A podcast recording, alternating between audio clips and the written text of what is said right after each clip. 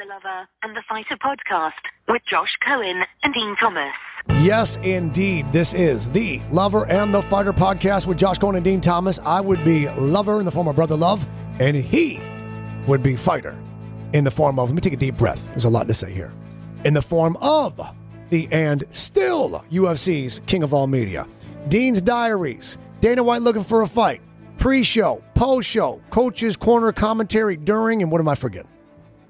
I think that kind of covers it. Yeah. I do, when now, do when you go through that, like, are you reading that like on some script in your head, or like how do you remember that? Like I can't remember that. I just roll through the bullet points. But I tell you what, when we do the version, the premium version for UFC Fight Pass, I'll uh, I'll rattle it off, bang, bang, bang, Yeah, bang, yeah. bang, with conviction. I hear you. Sound good? Uh, last weekend, UFC London. It was a party for the hometown and the home team in the form of Paddy the Baddy and Molly the Meatball. First of all, a couple cool nicknames: Paddy the Baddy, Molly the Meatball. They're just likable people. They're likable. They are on the come up too. Like I'm so proud of them. I'm so happy for them Yeah. that they're able to receive this level of affection and have this level of success right now. yeah, it's one thing if you're built up to be and you just can't fight, but so far they're handling their business. Yeah, they're handling their business. I mean, they're doing all the work. They're handling the pressure. The Barstool loves them. I mean, they're really, they're really doing big things. Well, remember, Paddy got a million dollars, whatever it was, from Barstool. And then, because he's fighting for 13 grand to Yeah. show, 13 to win. And then uh, after UFC London a couple months ago, they signed Molly Meatball. Yeah, Or meatball I- I remember her talking to her about it. and She was like, "Yeah, I'm. I don't know how, how much I'm gonna get, but I know what he got. So like, I'm hoping it can get Something. at least half. Yeah. and they, it's probably what it was. Right. It's probably what it was. Um, you, uh, you know both of these two personally, and you have a, a close affinity for her. You, you, you are, you are very fond of Meatball Molly. And, and it, initially, when you first met her, you were scouting your fighter to fight her, right? yeah, like Jillian fought her. It was uh, Molly's first fight in the UFC. Yeah. in her hometown. Right. and Jillian put her to sleep. Yeah. How about that? And then we we became good friends. She's come a long afterwards. way since Yeah. then. Yeah, she's come a long way since then. We we became good friends, and now like I just I love Molly McCann. I mean, she's really one of my favorite human beings. They're easy people to root for. How about when your boy Matt Serra was saying, say, uh, go to work? Yeah. And she's like, weh, weh, weh. Well, And, Work. In, Weh. yeah. In Long Island, it's work. For us, it's work. And for her, it's. You can't never forget that. I, I will never forget that, and I'm so glad I was able to capture that and put that out there for everybody If to you've see not, it. yeah, if you've not seen that, check that on Instagram or on social media. Matt Serra asks Meatball Molly McCann, say, uh, I got to go to work. And she's like, I got to go. And he's like, work. Weh. it is uh, hilarious. It is was like- an, hanging out with them was an episode of The Sopranos. That's what it felt like. Yeah? yeah. With, with that crew. With, with Matt Serra and his crew, and Oh, then yeah. Meatball Molly was it was yeah. I it can was, see why. It was unbelievable. All right, what is the ceiling for um for me for excuse me? Let's go uh, Paddy the Baddy first. For Paddy Pimblett, what is his ceiling? you know, he's gonna he's gonna maybe get to the top ten, but then that'll be about it. Yeah. he won't be able to beat many guys past a certain point. Why is that? What do you see? He You're just he don't he doesn't have the defensive skills to be able to recover when they when some of the better guys put him in a bad spot. And why can't you? Why can't you learn those? He can learn them. I mean, he probably can get it, but I don't know if that's necessarily on his priority list. Like you, that has to be on your priority list, mm-hmm. and I don't necessarily know if that's on his priority list because you know he seems like he's having a good time. He's achieving the level of success that you would get if you like more so than guys that have that that type of skill set. Yeah. So like he's getting everything he wants. People need to remember to never confuse what's good with what's popular, or in the case of fighting, who's good with who's popular. They go, why does that guy get the fight? He lost to this one. Because you don't get it. It's business. It's business. And this kid is a brand, and he's built a brand. It's a recognizable, identifiable brand. Um, and he's going to stay goofy, and hopefully he keeps that 1970s disco hair. Oh, that's not going nowhere. He's selling the wigs. Correct. So, you know, his brand is his brand. And you're telling us that he can get toward that top 10 in those guys, but unless he works on the defensive uh, aspect and not taking damages and not being uh, so exposed. And that includes being taken down. Yeah, he doesn't. He doesn't wrestle good enough to hang with Not the yet. top uh, lightweights. Yeah. and he does. He gets hit too much. What do you know about his work ethic? I have to assume he's got pretty decent work ethic because he gets out of shape easily, but then he gets back in shape easily. That's so I have to, to assume Yeah. that's not healthy. Yeah. but I have to assume that he works hard to get in shape. It's not easy to do No, to get back to get No, out and then get back. right. And Molly McCann, you've actually worked out with her. Right, I worked out with her. What's her work ethic like? And she's got great work ethic. She's a great student of the game. She likes to learn. She likes to try new things and likes to learn from different people. So she's a student of the game, and she's and now she's doing some traveling too. So she's getting to experience different looks and different ideas. So she's got a higher ceiling than he does. Dean has exclusive insight on both these fighters and the effect that uh, they shall and have had over on the premium version of this podcast. You can get that at UFCFightPass.com, UFCFightPass.com for the premium version. Let's move on. And out of London and into UFC 277 live on ESPN Plus pay per view, and prelims are going to be on ABC as well. Uh, Amanda Nunes is the main event versus Juliana Pena. Pena, the champion, yet she is a sizable underdog at plus 240, 245 on the comeback. We're not going to get to a pick on this. We're not going to actually even get into too much of the X's and O's on this. But I want to you to take us back to that night in 2016 when you were cornering and coaching Amanda Nunes as she was fighting for this belt that she held on to for five and a half years. And that was against Miesha Tate. Sure was. Cupcake. And, and I re- and I studied Misha heavily for this fight, and we had all the you X's did. and O's covered. oh, for the fight you studied. yeah, for the oh, yeah okay. for, for the fight. I'm not Joe Rogan, Right. In that picture, Where he- Damn. oh, that's my dog. No, that's my dog. No, but uh, you know, I studied, and Amanda, you know, she did the work diligently. She did all the work she needed in order to, to win the belt. So Yep. she was she's a great champion. Great champion, a champ champ, held that belt from 2016 until December of 2021. It was a shocking upset on a night in which it was a crazy night, as you remember, in T-Mobile Arena in Las Vegas, Nevada.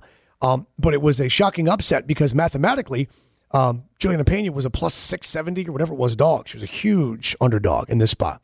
People forgot that Amanda, in between American Top Team and her, I guess, discontent with the gym and wanting to open her own gym and train her own way, Amanda got whatever she wanted. She wanted to be champion. She was. She wanted a family. She got it. She wanted a beautiful child. She has. She has a wife and Nina. They have the house. They have the boat. They have the cars. They have all this stuff. You know, like you told us years ago, she grew up in a house with a dirt floor in mm-hmm. Brazil. And now she has everything. It's hard to find the motivation sometimes to stay, not to get, not to be. It's, it's easier to find motivation to become champ than it is to stay and remain champ, is it not? Yeah. But with, with her, I think she just she really likes to have fun, Mm-hmm.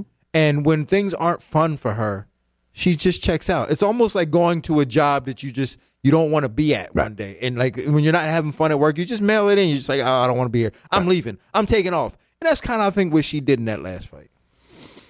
Why would we believe that um, it'll be different this time around? Well, because now, like you said, she's getting all those things that she wants. And unlike other people that sometimes it's hard to find motivation, I think she finds motivation in having that type of symbiotic positivity Gotcha. in her life. So, like when things are going good, she rides that wave of positivity. So, from a nonverbal uh, perspective, you can take a look at the two combatants, Juliana Pena, who's now champion, who was almost supremely confident the first go round. And the press conference leading up to, remember, she was because Amanda said, "Well, I was injured," and because they had to scrap the first go round. Remember? yeah. Uh, she's like, "Yeah, that's what you said the last time you were injured." Juliana Pena, you can tell, does not fear Amanda Nunes, and Amanda Nunes for better part of seven years has put the fear of God in people. And certainly when she won the belt, and certainly when she knocked out Ronda Rousey, when you guys did that in 20, December, my birthday there, December 30th, back in Las Vegas in 2016. Um, Juliana Pena does not fear Amanda Nunes. And that's an aspect that, you know, you as coach and corner and psychologist, you know that when you when you have them convinced that they're in trouble before the fight begins, that's a tremendous advantage to have. For sure, because when you have them convinced, and then when there's that first sign of trouble, then then yeah, then now they're starting to believe that they're not that they're not supposed to be there. Yeah. and but that's not the way Juliana Pena fights. She never gives up on herself. She never quits on herself. So she's always going to be in the fight. it's got to bother Amanda to know that she does not live inside the head of Juliana Pena. It's got to bother Amanda a little bit when she stands her face to face and realizes this girl's not afraid of me like the others are. No, I don't think so. I think Doesn't that bother she, I, I think she'll use that as an advantage to go. She's to be. She's not going to run from me. She's going to be there to get hit, and we going to have a scrap. Oh, I like that. All right. All right. So let's look at this card as a whole 277 on E ESPN Plus pay per view. If you haven't already, make sure you subscribe to ESPN Plus. In fact, get the Disney Plus bundle Disney Plus, ESPN Plus, and Hulu. That's the best value in all of streaming. Uh, there's an early prelim, the first fight of the night of 13 that you like in particular Blood Diamond and your boy Orion, the galaxy that uh, hangs on the cat. Uh, yeah, from, Orion Cosce. from uh, yeah from uh, Men in Black. Yeah, I, I like that fight. I mean, it's going to lead the night off. Uh, but Blood Diamond comes from a great camp, City Kickboxing, with Israel Adesanya, so he's got the pedigree and the training behind him. But I think Orion is incredibly underrated. Phil Hall or Phil Rowe, I'm sorry, Phil Rowe beat him, but said he was like the strongest guy he's ever felt. So Really?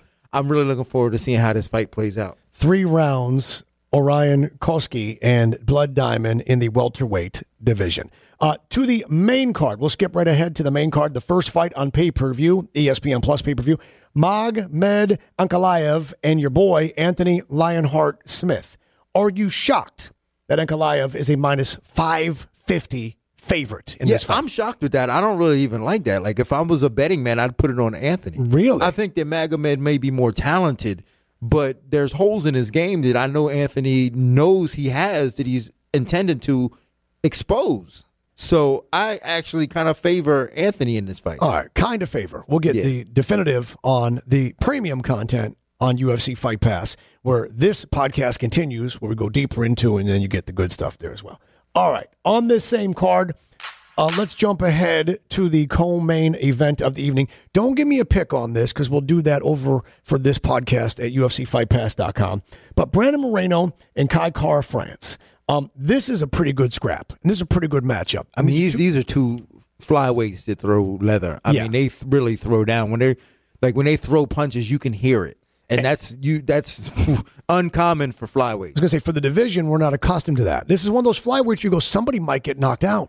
Oh yeah, for sure. And I mean, Put we've out seen, or knocked out. We've seen Kai Kara-France knock guys out. Like he has that type of fight-ending potential in his punches. So, oh man, this is whew. Yeah, we'll get a pick on that over on the UFC Fight Pass version of this at UFCFightPass.com. But what is what what makes Brandon Moreno special? Because he has a special quality to him. I think it's his work ethic. He's Yeah? got first off, he's got that Mexican warrior spirit, Sure. and you can see it in his style. But his you can tell that he's a hard worker because he's a hard working fighter. He works hard for every inch he gains in a fight. So everything he work he tries to accomplish in a fight, he's working hard for it. So you could tell his work ethic in the room is really unmatched. And you already know my favorite aspect of Brandon Moreno is he is the world champion, and on his bio on Instagram, it merely lists him as a Funko Pop uh, figure and Lego collector. Yeah, he's great. toy collector. He's great. but doesn't. But they're two toys. Yeah. They're two different kinds of toys. The main event of the evening, it will be five rounds for the Bantamweight Championship of the world. Amanda Nunes, minus 300 favorite to Juliana Pena, comes back at about 240, 245 on the comeback. I was trying to search for the last time that the challenger in a title fight was such a significant favorite. And my friend Jordan Sherwood, our friend Jordan Sherwood, actually found that um, it appears to be GSP over Matt Serra, where GSP was a minus 400 uh, favorite, or 450, as a matter of fact, I think it was, when your boy Matt got disrespected right. by the odds makers. Yeah. The odds makers had it right, Oh, yeah, they had it right. in the rematch at least. Uh, Amanda and Juliana Pena, we'll get your definitive pick for this over on the premium content at UFCFightPass.com. But people should be on the lookout for what? how clean this fight is. If this fight is, uh, you know, back and forth in terms of like space and clean, then uh, then that's not going to be a good sign for Juliana. But if it's like an ugly fight where it's like a lot of scrambling, then that's going to be a good sign for Juliana. Interesting. Uh, that's a good one. It's a good fight card. It's available again on ESPN Plus pay per view. Make sure you subscribe or buy the bundle with the Hulu and Disney Plus as well. Um, and the premium, the answer is on this again at UFCFightPass.com. For Dean Thomas, Brother Love saying thanks for listening. We'll catch you next time for the next episode of the Lover and the Fighter podcast.